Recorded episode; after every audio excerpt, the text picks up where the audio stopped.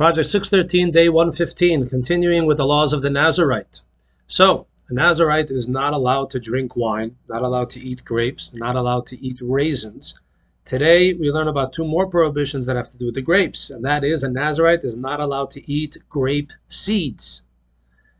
Another prohibition, a Nazarite is not allowed to eat the grape peels. These are all words that are specifically mentioned in the Torah, and they are five separate prohibitions wine, grapes, raisins, grape seeds, and grape peels.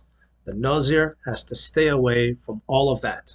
In fact, our sages say because the Nazir, during the time of his Nazirus, of his obligation to behave as a Nazir, is meant to, keep, to keep away from drinking wine, our sages instructed the Nazir not to even go walk through a vineyard. There's nothing wrong with walking through a vineyard.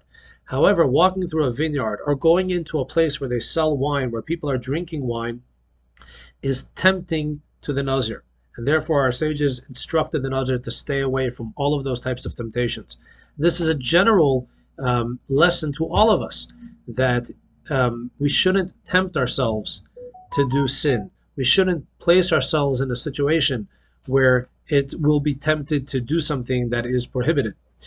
Moving right along, the Nazir has another prohibition, and that is he's not allowed to come in contact with a corpse with a dead body. In addition to that, he is not allowed to be under the same roof as a dead person.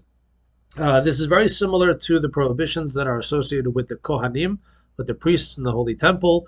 They always had to be in a state of ritual purity, and coming in contact with a, cor- a corpse uh, renders them ritually impure and not able to go into the Holy Temple. Well, the same thing applies to the Nazarite. But here's the difference. Whereas a regular priest is allowed to become impure by touching a corpse if that dead body is a very close relative, like a parent, uh, a sibling, etc.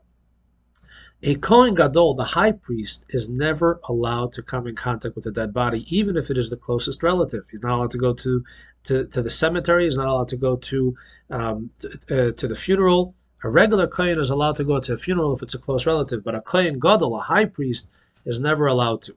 A Nazarite, if he or she takes upon himself or herself to uh, keep the laws of, of Nazirus and to be a Nazarite, they are taking upon themselves the restrictions of the Kohen Gadol, of the high priest with regard to ritual impurity. And therefore, a Nazarite is not allowed to come in contact with any corpse whatsoever, and is also not allowed to be under the same roof as a dead person. Um, so, uh, and, and what is the reason for this? The reason why a Kohen Gadol is not allowed to become uh, impure, is not allowed to get involved in any type of mourning, is not allowed to go to a funeral, is because the Kohen Gadol, the high priest, is expected to be completely focused on his service of God, and therefore is never distracted even from the tragedies that may happen in the family, from the sadness that may come as a result of losing a loved one. Because for the Kohen Gadol, God is everything. And the same thing in a certain microcosm applies to the Nazarite. The Nazarite is putting himself in a divine bubble for this amount of time, and therefore the Nazarite is not allowed to come in contact with a corpse whatsoever. Thank you for watching. Look forward to seeing you tomorrow.